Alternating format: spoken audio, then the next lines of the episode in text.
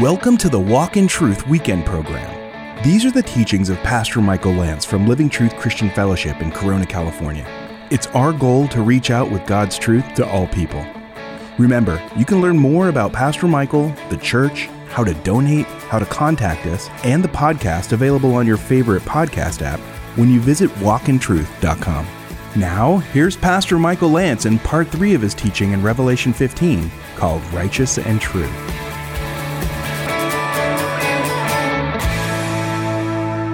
God be honored in his wrath?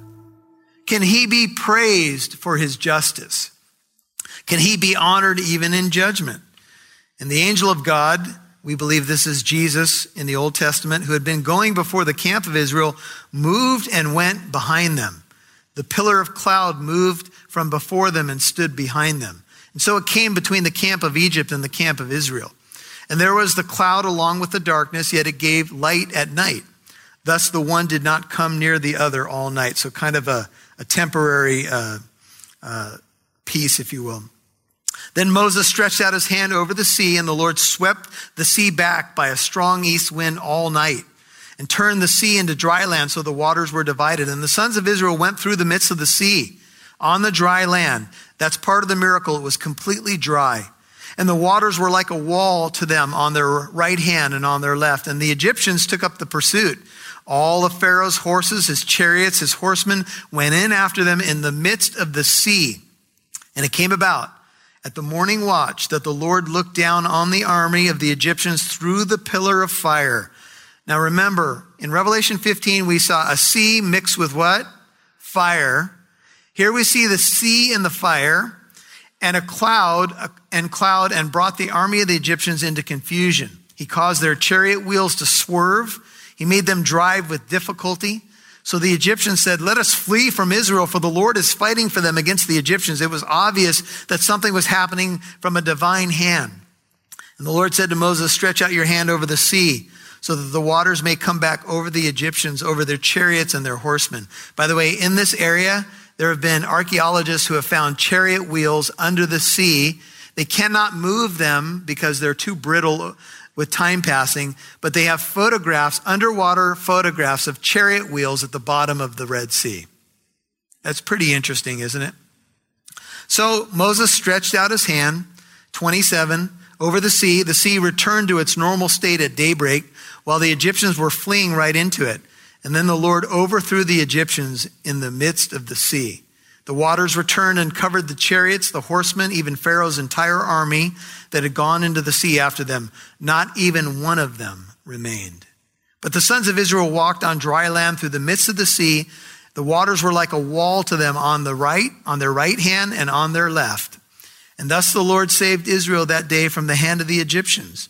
And Israel saw the Egyptians dead on the seashore, apparently washing up on the seashore. And when Israel saw the great power which the Lord had used against the Egyptians, the people feared the Lord. They believed in the Lord and in his servant Moses. Now that is an incredible account. But I want you to see what happens on the heels of this account. Then Moses, 15:1, Exodus, the sons of Israel sang this song to the Lord and said, I will sing to the Lord for he is highly exalted. The horse and its rider he has hurled into the sea. The Lord is my strength and song, and he has become my salvation. This is my God, I will praise him. My father's God, I will extol him. The Lord is a warrior. The Lord, Yahweh, is his name. He's the existent one. Pharaoh's chariots and his army he has cast into the sea. The choices of his officers drowned in the Red Sea, the sea of judgment, if you will. The deep covers them. They went down into the depths like a stone. Thy right hand, O Lord, is majestic in power. Thy right hand, O Lord, shatters the enemy. Keep in mind, this is a song. In the greatness of thine excellence, thou dost overthrow those who rise up against thee. Thou dost send forth thy burning anger, and it consumes them as chaff. And at the blast of thy nostrils, the water, waters were piled up. The flowing waters stood up like a heap. The deeps were congealed in the heart of the sea. And the enemy said, I will pursue, I will overtake, I will divide, the spoil. My desire shall be gratified against them. I will draw out my sword. My hand shall destroy them. Thou did blow with thy wind, and the sea covered them. They sank like lead in the mighty waters. Lord, you put lead shoes on the Egyptian army. Who is like thee among the gods, O Lord? Who is like thee, majestic in holiness, awesome in praises, working wonders? Thou didst stretch out thy right hand, and the earth swallowed them. Now that's a song. And may I submit to you, that's the song of Moses. Now, there are other songs that Moses penned in the book of Deuteronomy that have to do more with warnings to the children of Israel as they're going to enter the promised land. But this, I believe, is the song. You have the Red Sea. Go over to Revelation 15, and we'll have to move much more quickly now, as you can tell, uh, because we've only gotten through a few verses. But here's the song. And it does go on to say, in God's loving kindness, he led his people and redeemed them back in Exodus 15. You can look at more of that later. The Song of Moses is sung in Revelation 15, but also the Song of the Lamb, Revelation 15, 3, the Song of Moses, and the Song of the Lamb. I don't know specifically what that song is, although it might go back, back to Revelation 5. But here's what they say Great and marvelous are your works, O Lord God the Almighty. Righteous and true are thy ways thou King of the nations. They begin to celebrate in much the same way that Israel celebrated the deliverance from the Egyptian army. When we end up in heaven, or whoever these specific individuals are who have been delivered from the mark of the beast, the number of his name, etc., when they get to heaven, they're going to be worshiping God for his great deliverance. We will sing of his love forever, but we also will sing of his justice and his great deliverance, his mighty power that rescued us from sin, judgment, death, the devil, and so on. And they say, Who will not fear 15:4 of Revelation, O Lord, and glorify your name? For thou alone art holy, and all the nations will come and worship before thee, for thy righteous acts have been revealed. You have revealed your righteousness in your judgment, and every knee will bow, and every tongue will confess that Jesus Christ is Lord to the glory of God the Father. And he will be honored in, in that day. And it will be that every knee will bow before the Holy One of Israel. Jeremiah 10, 6 says, There's no one like the Lord, no one like thee, O Lord. Thou art great, and great is thy name and might. Who would not fear thee, O King of the nations? That's Jeremiah 10, 6 and 7. The fear of the Lord is clean, enduring forever. The judgments of the Lord are true. They are righteous altogether. That's Psalm 19, 9. Who is like you among the gods? Psalm 86, 7.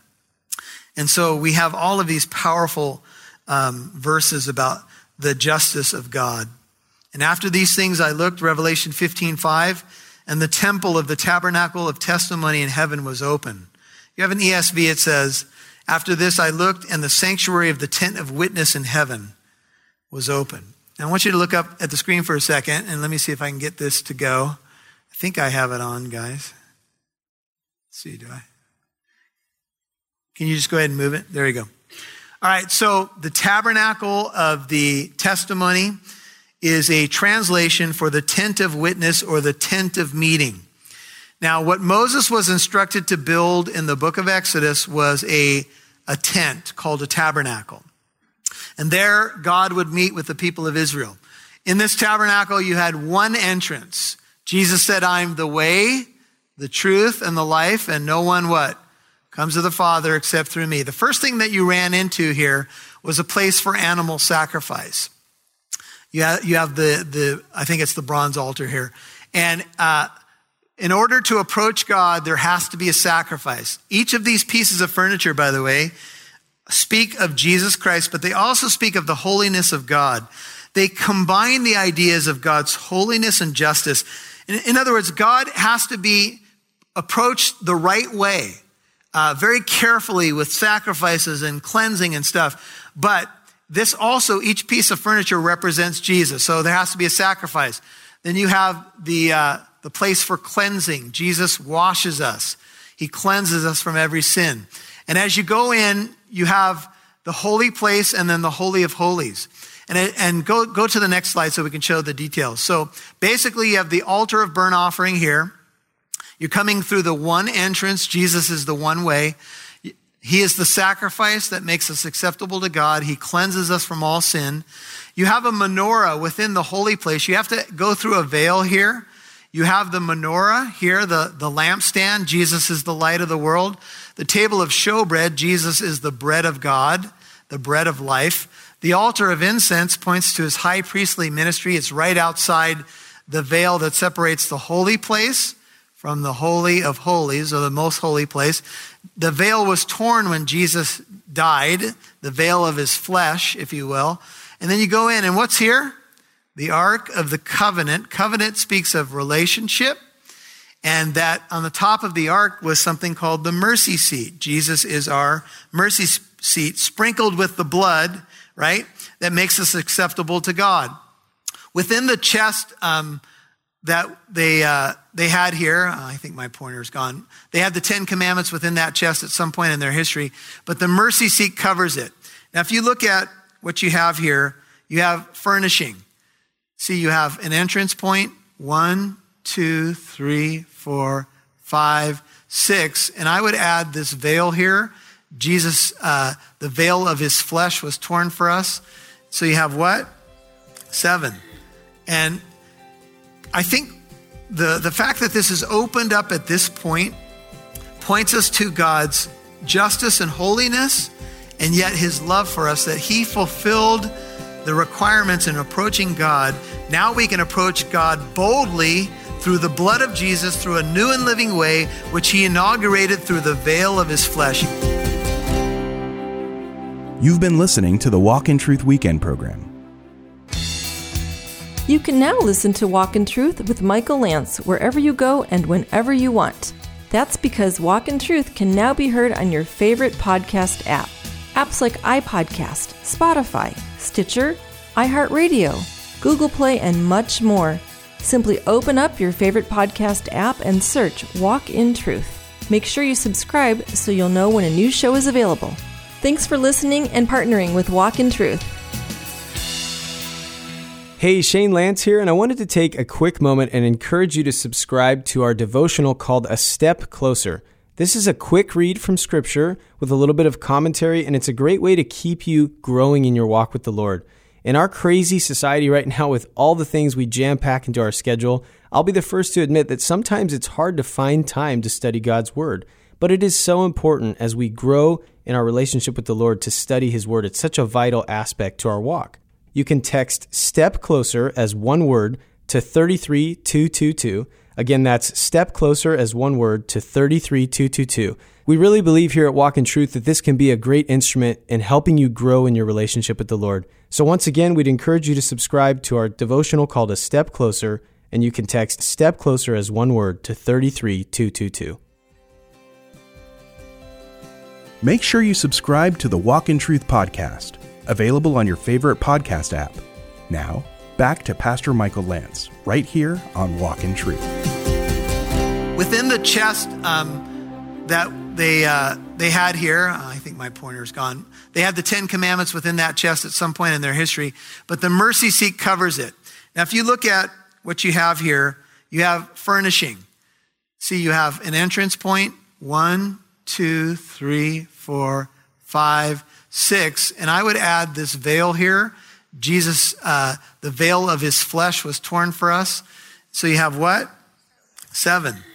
And I think the, the fact that this is opened up at this point points us to God's justice and holiness, and yet his love for us, that he fulfilled the requirements in approaching God, now we can approach God boldly through the blood of Jesus, through a new and living way, which he inaugurated through the veil of his flesh. You can read Hebrews 10, starting in about verse 19. Now, because of Jesus, and because of the, the uh, finished work of Christ, even though God is holy, He's made a way through His Son. I'm forgiven. I'm a co heir um, with Jesus Christ. In fact, he says we're even going to have a chance to sit on his throne one day. And so, this incredible picture of the mercy of God making us acceptable. Why, at this point, do you think in your Bible we have now this tabernacle showing up in heaven. When Moses made the tabernacle, by the way, in Exodus uh, about verses 20, chapter 25 through chapter 30, God says, I want you to make it exactly according to the model that I gave you. Uh, and it would appear that Moses was given a picture um, in some way by God as to exactly how he should construct that tabernacle. That tabernacle, according to the writer of Hebrews, is a shadow or a copy of what's in heaven. And so what we see in the tabernacle and later in the temple is a picture of the throne of God. The something like this is in heaven. But now we approach God boldly. We have access into the Holy of Holies, into the very presence of God. In fact, we will see the face of God because of Jesus. Amen. And the seven angels, 15, 6 of Revelation. These are likely the same seven angels that we see in chapter 8 with the trumpets, who had the seven plagues or bowls, came out of the temple, out of this place we've just described. They were clothed in linen, uh, clean and bright. Girded around their breasts were golden girdles. They, they have golden bands that depict probably that they come from Jesus, connected to his holiness and the, uh, the ministry that goes on in heaven. And one of the four living creatures, verse 7, gave to the seven angels seven golden bowls full of the wrath of God who lives forever and ever. The four living creatures right around the throne then give the, the bowls. They're filled with the wrath of God. The, the uh, bowl here is phialis in Greek.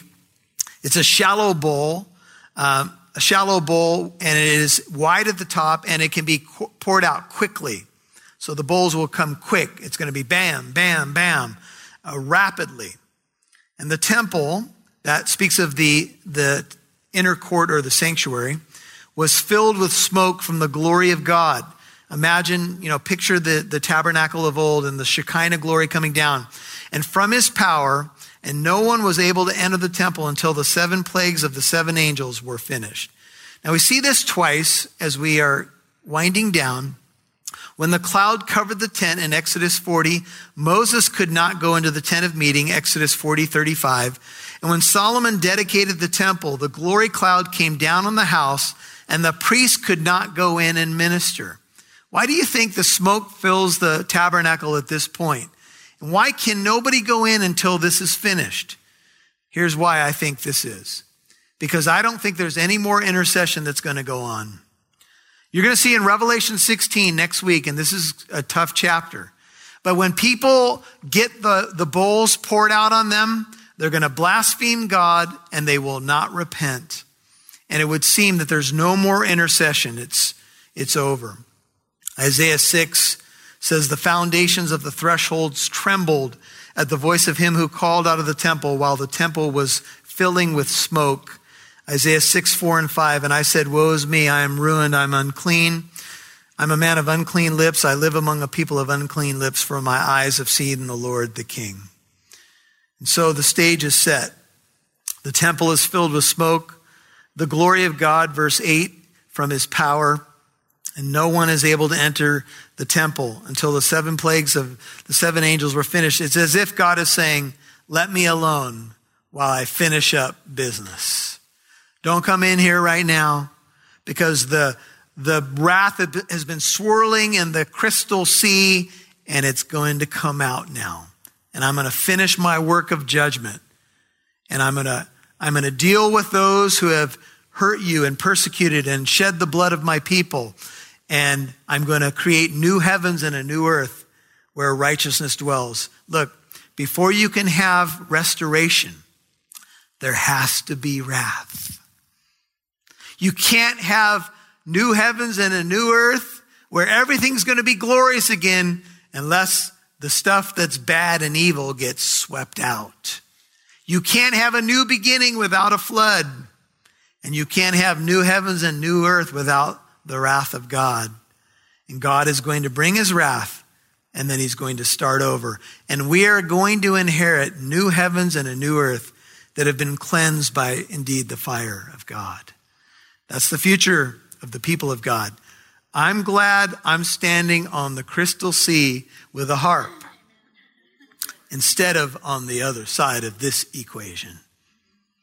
And I would just say, this is part of our motivation to preach the gospel because our God is holy and our God is a consuming fire, but our God is so loving that he came into the world to save us. And that is the story of Scripture. And the book of Revelation will end with the words, Come, Lord Jesus, right? Come and make right what's wrong. Because there's a lot of stuff wrong, but he's going to make it right. Father, we thank you so much for your word. This is again a heavy chapter, but it is true, and it's what you've written for our instruction. And we're grateful that a day of justice is coming, but we're also grateful that you put it off. I'm grateful that you put it off until the late 80s when I became a Christian. And I'm sure some who are sitting here are grateful that you've put it off until even this year. Because some are brand new Christians. Some have been become Christians in the last year or two or five. Some of us have been a little longer, but all of us are grateful, Lord, that you let us be born and, and come to know you. And now we are co-heirs with Jesus Christ. And it's not yet been fully realized what we shall be. But we know when he appears, we will be like him, for we will see him just as he is. And everyone who has this hope fixed on him purifies himself just as he is pure. Keep your head and heart bowed and just whatever business you need to do with the Lord right now, whatever you need to lay down before his feet, whatever pride you may struggle with, or whatever besetting sins have gotten the best of you, just lay them down. They're not worth it. He's worth everything. He's so quick to cleanse and forgive and move us forward. And if you're not a Christian, I would just encourage you, just make sure you know him. Be on the right side of this equation. And you, you may say, well, Pastor, I'm not even sure we're in the last days. It doesn't matter because you don't even know if you have tomorrow. So just come to know him today.